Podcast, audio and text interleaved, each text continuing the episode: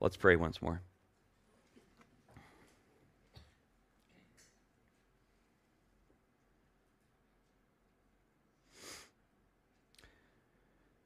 Father, we come to the center of everything now, the center of history, the center of the Bible, and the turning point, the fulcrum, the fulcrum upon which every human life either rises or falls. We come to the point. Come now to the point of everything, point of human history. We come to the point of what you're doing in the world. This is it. So I pray today that you would make your word clear to us. I pray that you would make that which is very, very familiar to become three dimensional afresh to us. Please make the old, old news new again. For those who are hearing it for the first time, I pray that you would make it clear. I pray that you would do a supernatural work in them, in me, in us. Pray that you would come now. Pray that you would um, send your spirit to work in each one of us the way that each one of us needs.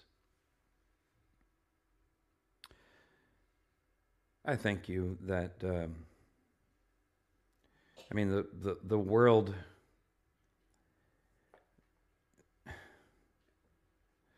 You didn't have to be so good as you are here.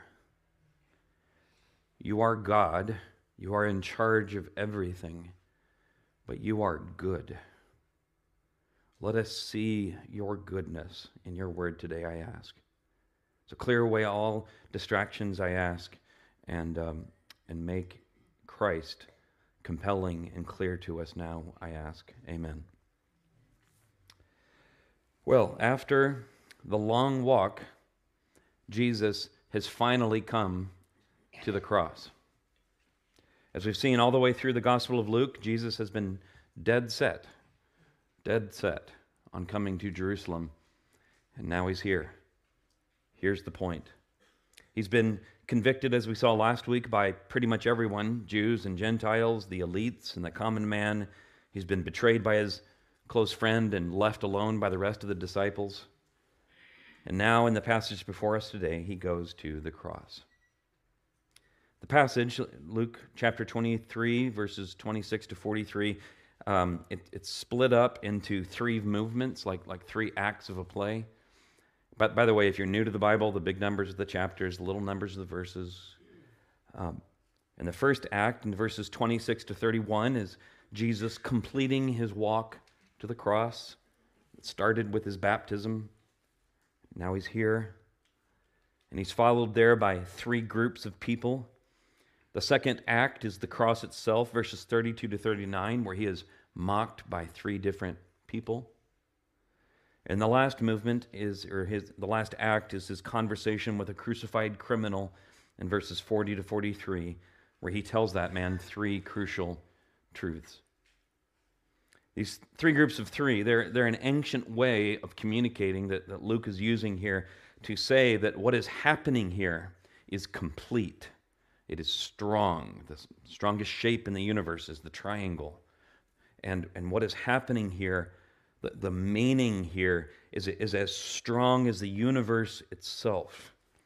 But what, what is happening here? That, that's the question. That's the thing that Luke wants us to see. The, the cross itself is in verse 33, and it is described ever so briefly. And he was crucified. um, we, we saw how in the Garden of Gethsemane that that had far more detail about Jesus' suffering there because it, it's, it, Luke is not writing this to sensationalize the act of the crucifixion, but to emphasize its meaning. Its meaning. Anyone can say Jesus died on a cross. Even the demons say that. Luke wants us to understand the meaning. Christians glory in this, this instrument of torture, of Roman torture, not because we're sadomasochists, but because of what God accomplished on the cross. So I, I want to make three observations today to, to put that meaning um, before us in three parts. Jesus' cross was, number one, for others. It was, number two, for forgiveness. And it was, number three, for reversal and return. For others, for forgiveness, and for reversal and return. So let's, let's see that now. Number one, it was for others. The, the cross was for others because, as we see here, Jesus is utterly, completely a man for others.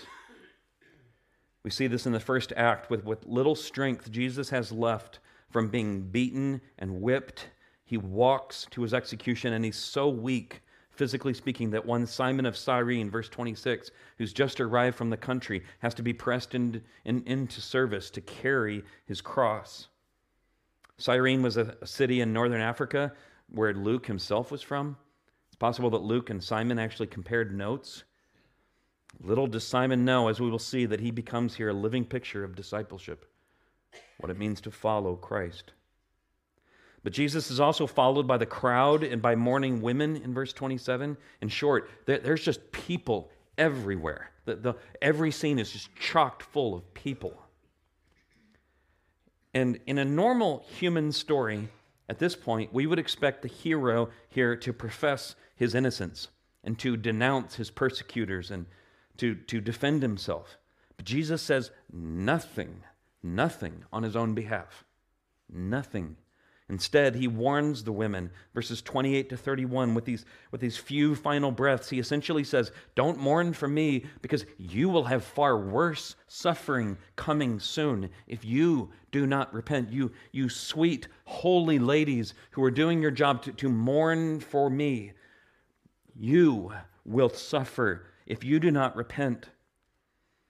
If this suffering that, that befalls me, a, a, pure green piece of wood, if, if, this kind of suffering befalls me, imagine the, the greater fire that will burn you, the, the sinful, unrepentant wood, the dry wood.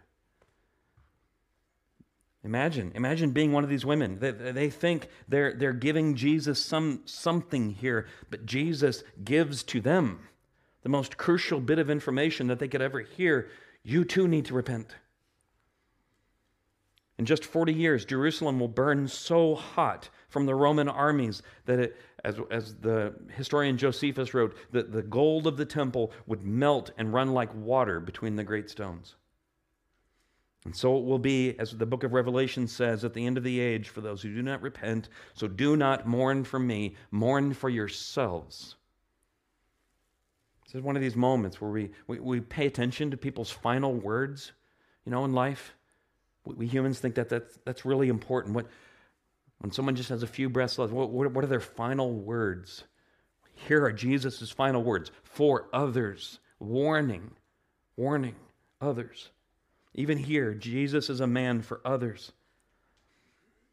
Then they take him with two other criminals, verse 32, and they crucify him, verse 33. If you're not familiar with crucifixion, um, this was a Roman practice of nailing the hands and the feet to a rough hewn wooden cross. This is much more um, smooth than what it would have been. And the person would hang there completely naked and would die by asphyxiation. Um, they would die by the weight of their own body. But being crucified, even here on the cross, Jesus is for others. Verse 34 Father, Forgive them, for they know not what they do. Forgive who? Father, forgive the soldiers who nailed him there. Father, forgive, verse 34, the soldiers who are in right now, this very moment, throwing dice to see who gets my clothes. Forgive them. Forgive the rulers who, verse 35, mock him, and the bored soldiers who scoff at him, verses 36 to 38. Forgive Judas. Forgive Pilate. Forgive Herod. Forgive Caiaphas. Forgive the crowd who yelled, Crucify him. Forgive them, for they know not what they do. Even as that cross steals his final breaths, Jesus is a man for others. Jesus uses those precious moments of oxygen to speak to the Father for others. And even for the most obviously guilty, he's hung between two actual criminals. The first criminal takes his cues from the rulers and the soldiers who mocked Jesus, which is probably how he got to the cross in the first place. Taking his cues from the rulers of this world, which begs the question who do you take your cues from in life? So he too, pathetically hanging there on the cross, mocks Jesus, verse 39. But the other criminal rebukes him, verse 40, and he, he admits that he and the other guy, we, we, we deserve to be here. We deserve to be here, but, but not this one. Jesus, verse 41, is innocent. He hasn't done anything wrong. Exactly. Exactly. He is innocent. And so this man has one last request for Jesus. He sees better than anyone in that moment who Jesus is. It is as if the, the, the, clarity of his final moments, God has granted him in his crucifixion the ability to see Jesus for who he is. And so he simply says, he doesn't say king, he doesn't say Lord, he simply says, Jesus, remember me when you come into your kingdom. And by this point, Jesus probably has breath left for about two sentences in his life. Two sentences and he uses half that breath on others, on a guilty criminal. We don't know what he did. Let's just assume he's, he said, I deserve to be here. I deserve to be hanging on a cross. Let, us just assume, make it up to date, someone that we just assume shoot these days. You know, a, a racist pedophile. You know, that, that's who this guy is. Jesus says to this guilty criminal, a racist pedophile, whatever he did, Truly I say to you, today you will be with me in paradise. Jesus was a man for others. And thus his cross was not for himself, not at all. Not to make him out to be a hero, not, not, not to set an example. It, it was for others. It was for others. Jesus is the ultimate giver, giving over his body and his life for others, for all the people there, for all of them, for all of us, for all humanity.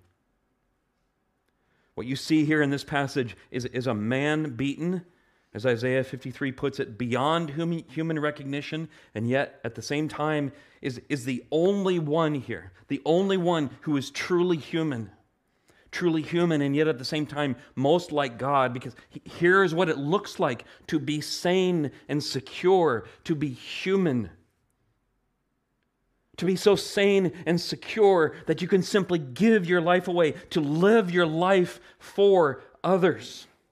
To be so full, so secure that you can completely forget yourself in the service of others.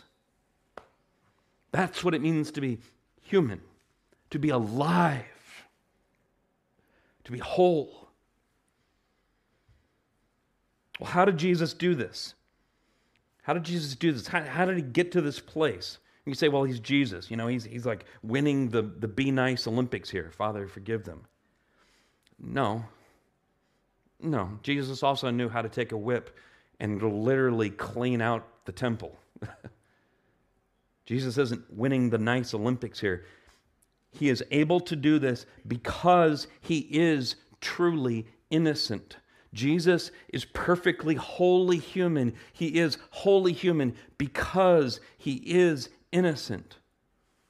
He is the Christ, meaning he is the one called by God to be the Savior, and he's the King who has this moment, as, as we will see, creating a new kingdom. But the, but the engine, the, the engine of, of what he is doing here is that he is innocent. When you are innocent, you have nothing left to prove. There's, there's no need to defend yourself. You are innocent. You are whole. There's no defense needed for you. When you are innocent, you are finally, once again, human and you are free.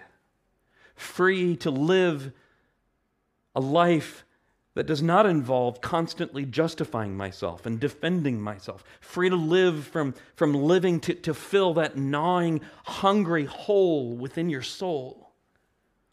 You're free from living and serving the triune God of me, myself, and I. You're free, free to live in love to others. When, when you have everything, you are free when you are innocent, you are free, free to live for others. Jesus is the man for others because he is pure, because he is righteous, because he is innocent. Because he's innocent. And he is leading a people into his new humanity, into this new humanity of freedom, of innocence, and of new ambition, as we will see. An ambition to live for others, which is why, because he's leading a people into this new humanity, not just for himself, for others, that's why he had to die. He didn't just come to give us a good example and then wag his finger at us and say, You better be nice to others just like me.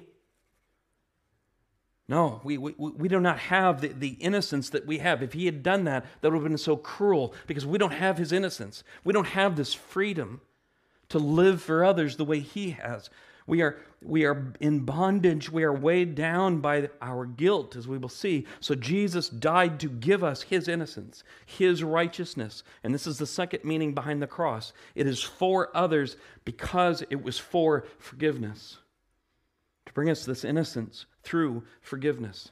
Because every last person in this narrative is burdened with the guilt of sin.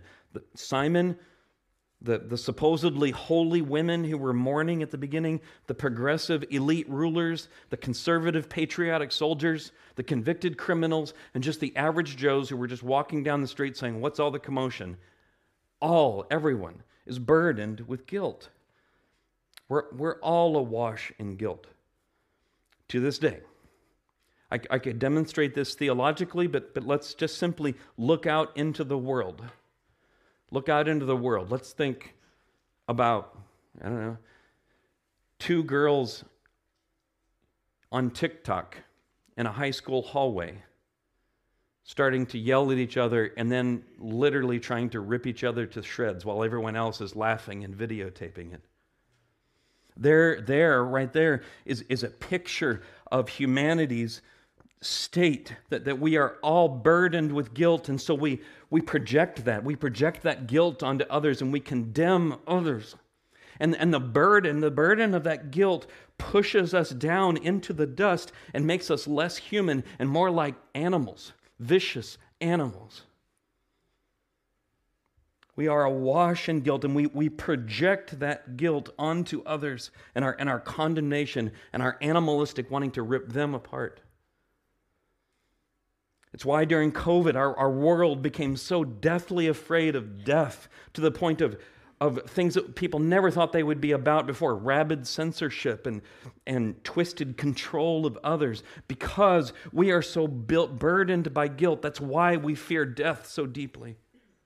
Why we're willing to do things we never thought we would do before. Um, it presses us down. It presses us down. Our, our guilt shows itself in how, despite all of our technological advances, we are as much like the animals or even more so than our forefathers. Sexually, militarily, relationally, on the roadways, in marriage court, in political debates, we have declined. We are more like the animals than we are humanity, the humanity that we were designed for. And, and that the weight that, that pushes us down and makes us like the animals and pushes us down eventually to the grave is guilt. Guilt. Guilt. Yes, guilt, guilt before each other, but, but guilt even more so before God. And you say, well, I, well, I, don't, I don't feel guilty. Well, that, no one asked you how you feel. Because in, in every sin, God is the one most offended. He is the creator, He is the giver of life, and therefore, in every sin, He is the one most offended. When good Simon coming in from the country the day before made a little white lie, God was most grieved. When those sweet mourning women gossiped and slandered others earlier that morning, that Passover day, it was God's image that was defaced. When rulers abuse people to keep their power and act as though they, they are gods, God is the one indeed most mocked. When a patriotic conservative makes, makes duty and family into gods themselves, God is the one most offended. And when criminals abuse and hurt people, God Himself is the one abused and hurt and grieved and angered far more than anyone else. There, there is a guilt that weighs us down, and it, and it does not first touch on our feelings because it is an objective guilt, a vertical guilt between us and God. God is the one most offended. And it is there, it is objective, and you see it. You see it, and it explains so much of what's happening in the world. It is there everywhere, pushing us down. And so, so we all we, we all need forgiveness. We all need forgiveness. You and I must be forgiven. This is the only way to become human again. The only way. And so Jesus said, Father, forgive them, for they know not what they do. Jesus asks this of the Father because, again, not because Jesus is just like being awesomely nice. Jesus is asking this of the Father because at this very moment, as he hangs on the cross, Jesus is providing the very ground upon which the Father might justly forgive why the Father might be just and fair in forgiving. Because Jesus, being innocent and perfect, is making for us himself to be the perfect sacrifice before God. In the, in the very first Passover, the people of God were commanded that they would go get a lamb without blemish, without blemish, without spot, without imperfection and that lamb would be sacrificed so that the households which were covered by the blood of that lamb would be passed over in judgment. And so now, in this last Passover, Jesus has become that spotless lamb. He is, as Isaiah 53 7 prophesied, he is the lamb that is led to slaughter in order that, Isaiah 53 10, to make an offering for guilt. 53:11 to make many to be accounted righteous by bearing our iniquities. In this moment, as Jesus goes to the cross and hangs there, there is a great exchange happening. God, the one most offended, is, is laying all of the guilt for our sins upon Jesus and all of his righteousness, all of his innocence in the eyes of God, the one most offended by every sin. All of that innocence and righteousness is being accounted to us, to those who believe, who believe on Jesus. The reason why it is faith is because Jesus does it all. It is complete, it is strong, it is whole what he's doing here. There is no other sacrifice needed, not by you, not by anyone else. It is complete, it is whole, it is finished. This is how you and I become like Jesus. We, we all want to become more human. Some people do that by modifying their bodies. Some people do that by working out. Some people do, do that by, by getting a different spouse. Some people do that by getting a different job. Some people do that by getting a new gadget. Some people do that by, by getting a new car. The, the, there's all kinds of ways that we want to improve ourselves and to make ourselves become more human. But the, the door, the way that you and I become fully human is becoming innocent. And the only way that that innocence comes to us before God is by receiving the innocence of the one who's been sacrificed in our place, bearing our sin upon himself on the cross. And when you have this forgiveness, then you have nothing left to prove.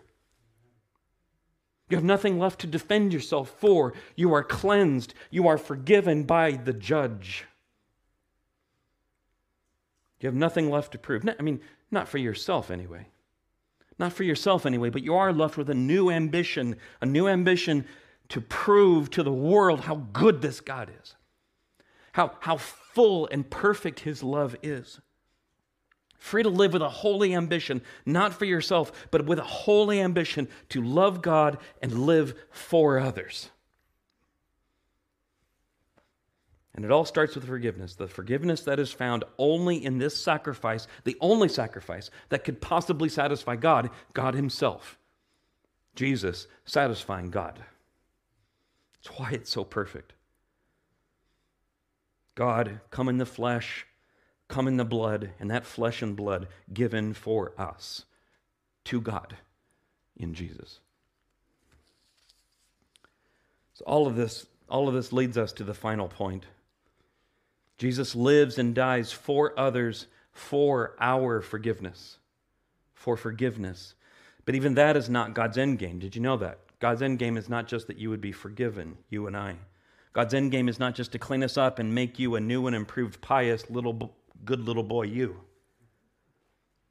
God's end game is reversal and return, to reverse the curse and return us to paradise to eternal and abundant life. I, I, get this from two bookend words, two key words from this text. They might have stood out to you.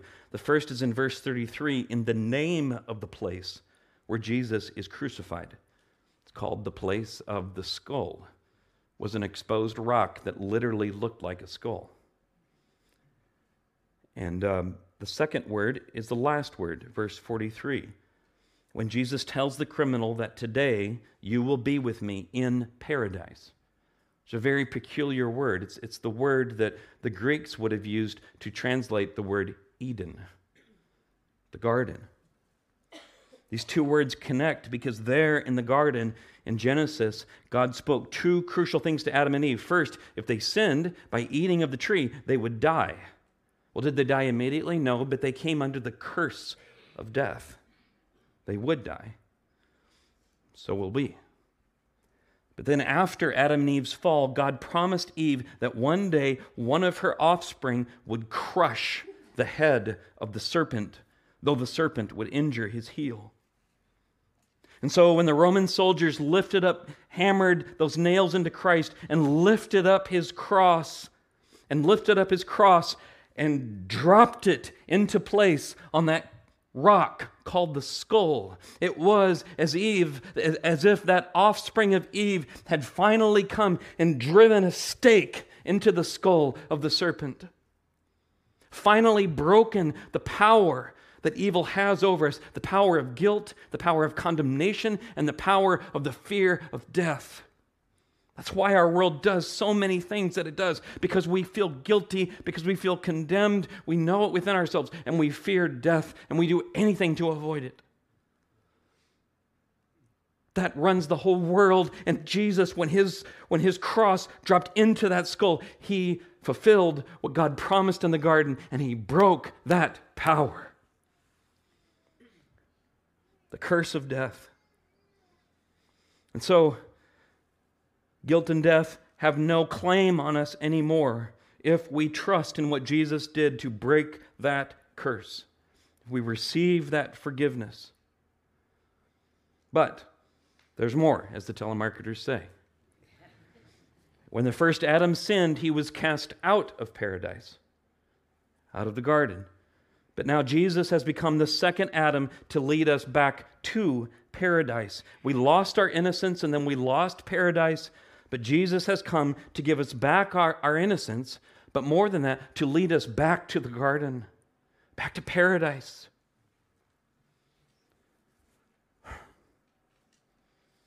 Uh, there's a, there's a famous book called uh, the, um, the Lost Domain. It was written by a French soldier just before World War I. And it's, it's basically the novel version of the, the phrase that we have you, you can't go home. You can't, you know, have you ever heard that phrase before? You, you want to go back home, that home that you have envisioned in your mind, but that home doesn't exist anymore. You, you can't go home. The, the, the song, uh, uh, excuse me, the, the book is, is, it drips with, with this human ache that we all have. We all long, even though you can't go home, we still long for home. We still long for home. We still long for the, the, the, the pleasures of home, the peace of home, the, the sweet beauties of home. Even if you grew up with a terrible home, you, you somehow still have this ache within you, this desire within you for home. That's what Jesus died to bring us to. Not just to forgive us, but to lead us on a new exodus home. On a new exodus home. I use that word advisedly because if you remember in Luke 9, verse 31, in his transfiguration, this glorious moment where Jesus is gl- robed in majesty and glory, and two people show up Moses and Elijah. And they're talking to Jesus. And Luke records the one thing they wanted to ask Jesus about was his exodus that he is going to accomplish in Jerusalem. Well, here it is here is this exodus. Jesus is leading his people on a new exodus out of the darkness of guilt and sin, not just to forgive us, but to lead us to paradise. Just like this criminal, to lead us to paradise. And along the way, out of, out of faith, out of that innocence, and out of that hope of paradise, we will gain everything, we live along the way like Jesus for others for others. So, what, what about you? What about you? If you have not been forgiven, again, Luke, Luke uses like zero emotional manipulation with his readers. He's like, Jesus was crucified. So I said, I'll do the same with you. No emotional manipulation here. Just if, if you're not a Christian, you must be forgiven. You, you must be forgiven. Be forgiven. Have the weight lifted off. There it is. Trust in Christ. Be forgiven. Enter this new humanity that you've been searching for everywhere else money, sex, power, stuff, people, whatever. You've been searching for it your whole life. Here it is. The, the window, the door that you must walk through, though, is by receiving the forgiveness that Christ won for you on the cross. Take it, it's there. Um, so, what about you, Christian? For, for you, Christian, there is an entire constellation or galaxy of applications here that we, we could make because this is the very center of our lives. This moment, this is the very center. But I, so let's just consider a few stars of the in this constellation of application. The, the first is this. As I said earlier, this entire passage is the template for discipleship, for following Jesus.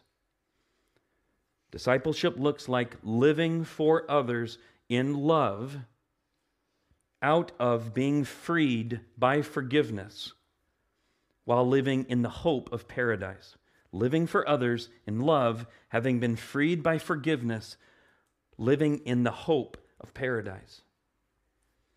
Believing that, that when I give something away in this life, I'm not losing anything because I already have, I already possess everything in the coming paradise, believing that.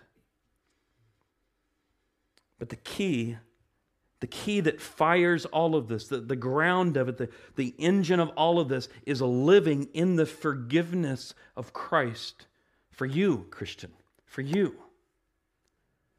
The, the gospel was not just for you to have, you know, your, your get into heaven card. The, the gospel is how we live our lives now. We, we preach the gospel to ourselves so that we walk in this forgiveness, so we walk in this new identity day by day. To put this another way, the reason why you don't love, the reason why you are, though a Christian, consumed with yourself, the reason why you don't look like Christ is because you are not walking in the forgiveness of Christ. You are burdened by unforgiven sin, and it weighs you down, and it crushes you in the dirt, and it makes you all about you. It curls you into yourself. And that, that's why so many Christians, so, so, many Christians in our land, their, their version of Christianity is I love me some me, and maybe God's here to help me with that. We, part of the problem is that churches have not taught have been, have been afraid because, because we, we want to attract people in so we've been afraid to talk about things like guilt oh man so negative what a negative message guilt guilt guilt Man, how many times in this sermon are you going to say the word guilt? Come on. Get positive. But but that's what weighs us down. That's what weighs us down. You cannot fight sin that pushes you down, that weighs you down by ignoring it, by pretending it's not there. The way you, you cannot fight unforgiven sin. It's too heavy, too sticky. I'll say that again. You cannot fight unforgiven sin. The moral of this message is not, you better try harder to be like me, Jesus says with a clench. No, no, no. No.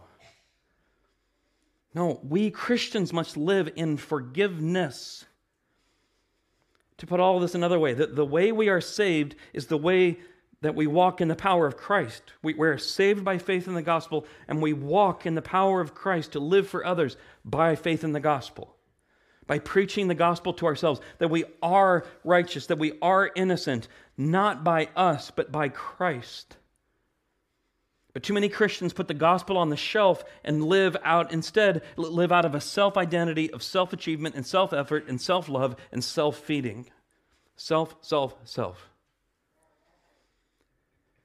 And too many times we, we Christians, we pile on onto that guilt more sin, sin after sin after sin, and we make a mockery of the gospel. We, we consume media too shameful for me to talk about in church, and, and, and then we, or, or we read romance books that are filled with the same filth. And then, and then we walk around and we wonder, why am I so sluggish? Why am I so burdened? Oh, why? Some of us have, have more in common with, with the rulers and the soldiers mocking Jesus than we do Christ. Monday through Saturday. And, and the weight of the, of the shame of, of the guilt of those sins. It's not, in a way, it's not really the sin, it's the, it's the guilt of those sins that pushes you down until you're basically useless for the kingdom. There, I said it. But for those who walk in the gospel and, and see, they look at the cross and they see how serious sin is and how awful the consequences are of sin, you live. I, say this in love for you, okay? I don't, I don't know everybody here, but I mean, I, I love you. And, I, and I, I don't want you to get to your final moments in life, to your final breaths and only then discover, oh goodness, sin is so heavy. Oh goodness, the consequences of sin. I don't want that for you. I don't want it for me. I want you to live, to live in the resurrection of Christ. So we must take up Jesus' offer here of forgiveness and walk in it, walk in it, and then give it to others. The first way, the primary way that we then will live for others is by granting forgiveness, having received it for ourselves. And, and, and let me say, in particular, that where this will really show itself is in marriage. A normal Christian marriage involves the repeated, common, everyday confession of sin and granting of forgiveness. How often in the last month, if you are married, have, have you or the other person granted forgiveness to the other? It's a sign. Think about it. Think about it.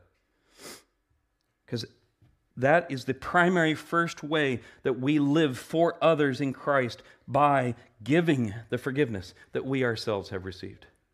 Is that you or not? Question. Because when you, when you receive this forgiveness and you walk in it as an identity that I am, I am in Christ, I'm, I'm shrouded by his righteousness, I'm covered by his blood, I'm led along by him to paradise. Those, those who figure this out, you discover something. You don't have to live in your marriage or in your workplace to justify yourself any longer. You, you don't have to be defensive and, and grabby and demanding of other people. Why? Because you have everything in Christ forgiveness and a promise of a future, of home, of paradise where you've been, that you've been looking for everywhere else. Now you've found the way home in Christ. And so now all that's left for you, let, let's, let's take your workplace. Now all that's left for you is to love there. Now, your workplace is no longer a place to prove yourself and to crush people down, but to love others. Or you're saying, I shouldn't have a, an ambition to do well. No, not at all. Not at all. In fact, your ambition might actually be fired up even more now, but, but more so redirected. Redirected. Where now you live with an ambition and, and your work maybe actually improves because now you're doing it not for yourself, but in love for others. And people notice something about you. Wow, your customer service is like awesome these days. What, what's going on with you? Though people berate you and people call you a scumbag and people treat you like dirt, what, what is going on with you? Yeah, let me tell you. let me tell you what I discovered. The gospel taught me, taught me how to be a giver how, how to give sacrificially for others.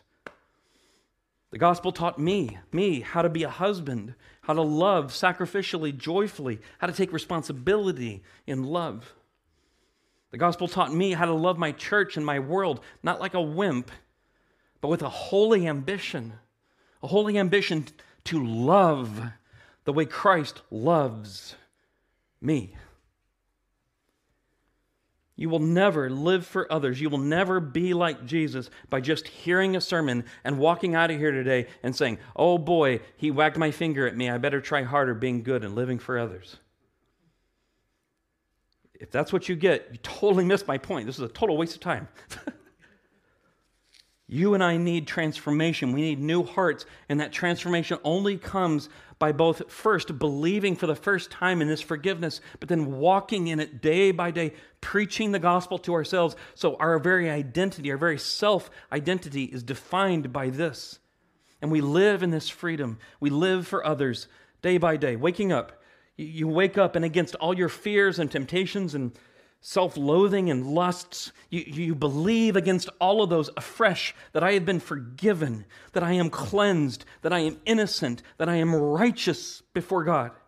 And more than that, He is taking me on His new exodus to paradise, and He will not let me go. I am loved that much today, Wednesday at 5 a.m., when I woke up too early. That's, that's Christianity. That's what we do with the gospel. So, Christian, you, you cannot fight unforgiven sin. What, what is it for you? What area of your life are you trying to get improvement or victory over sin by your own self effort? Where are you trying to get cleaned up first to come to God? Because what He wants you to do is to come to Him with the mud and the stench of the pigsty that you were just in still on you. If you're not smelling, you're not doing it right. Come, smelling. Be forgiven. Be free. Take hold of your inheritance. Live in it. Live in it. Be who you are. Forgiven, free. If you need help with that, call me. Let's talk. Seriously, with all discretion. With all discretion. I haven't heard everything, but I've heard a lot in life. Or find a friend. Find a friend in this church, but regardless, the freedom is there. Get it, enjoy it then let, let me ask another question. Where, where, where in your life have you been trying to get home, to get paradise in the things of earth? Where have you been trying to get back to paradise through money or stuff or sex or power, people, whatever? Whatever. We all, I have my own versions of this, we all do.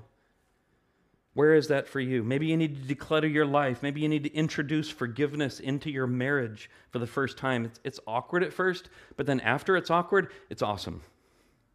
It's awesome because it's freeing. Some of us have marriages that are like that look like my garage, totally cluttered with unforgiven sin. Get it out. Time for a fire sale. Get it out. Or maybe you just need to redirect that thing. Maybe it's, it's not having money that's your problem. Maybe it's where you direct it for yourself rather than for others. Maybe the same is with the power you enjoy in your life or what you do in your marriage bed. Maybe, maybe ambition itself is not your problem, it's, it's where it's pointed. Maybe you need to redirect your ambition towards God and others. And when you go to do that, you, under, you need to then ask yourself, why, why is this working? And you need to remind yourself, oh, yeah, I need the gospel. I need to remind myself of the gospel. But, but when you do that, when you remind yourself of the gospel, buckle up because God will show you your, your eyes will begin to see differently, and you will see your world. You'll begin to see your, your workplace. You'll begin to see your neighborhood, your church, your family differently. And He will show you where you've not been loving. The paths will be made clear. Very clear. As your ambition resets on others in the freedom of His forgiveness, watch out. Watch out because it will be very clear. And then, one more thing here, here's what God will do. I guarantee you, God will bless it. Here's the part where I sound like a health and wealth prosperity gospel preacher. No, they, they sound like me. But see, the, the thing that God loves to just sit back and watch most in this world is when his son is reflected in his people. And so when, when you begin to take hold of that forgiveness and walk in that and then begin to live for others and you, and you take one, two, three steps, watch out for God to just bless that to just bless it for the next 30 steps. Expect it. Watch it. Watch for it.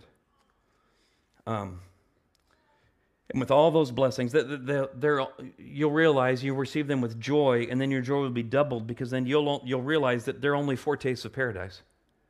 They're only the, or, the hors d'oeuvres of the, of the great feast that is to come when we finally get home. We're finally home. Jesus is taking us there. Jesus is taking us there, that there is a paradise, there is home, and Jesus is taking us there because he is the man for others, granting us new life through forgiveness and his sacrifice. He is our, he is our Christ who saves us, and he is our King who is taking us to a new kingdom, to a new place. He is taking us there. Rest in that hope in that, live in that. Let me pray for us now. Let me pray for me, first off. Father, I, I pray that you would grant me faith. I believe, but help my unbelief. Grant me to understand more deeply how great is, is the gift that you have given me in your own self. Do that for all of us. Grant us to understand how great and awesome is the forgiveness that we have, how complete is your sacrifice, how unending your gift will be. Grant us faith, grant us hope, and in the middle of faith and hope and paradise, grant us to live today in love. Grant us to be like you, Lord Jesus, people for others in the innocence that you provide for us. Thank you for being so good. Thank you for being the God who is there. Praise your name. Get glory from our lives, I ask. Amen. Indeed, how beautiful is His grace. Um, receive the benediction. Christian, you are you are loved. you are loved with the love that the Father would, would give His only Son for you. And he who has given us his own Son, how will he not also with him graciously give us all things? It's true for you. So go today, go resting and hoping and trusting in that truth. Your God loves you, loves you in Christ. Amen.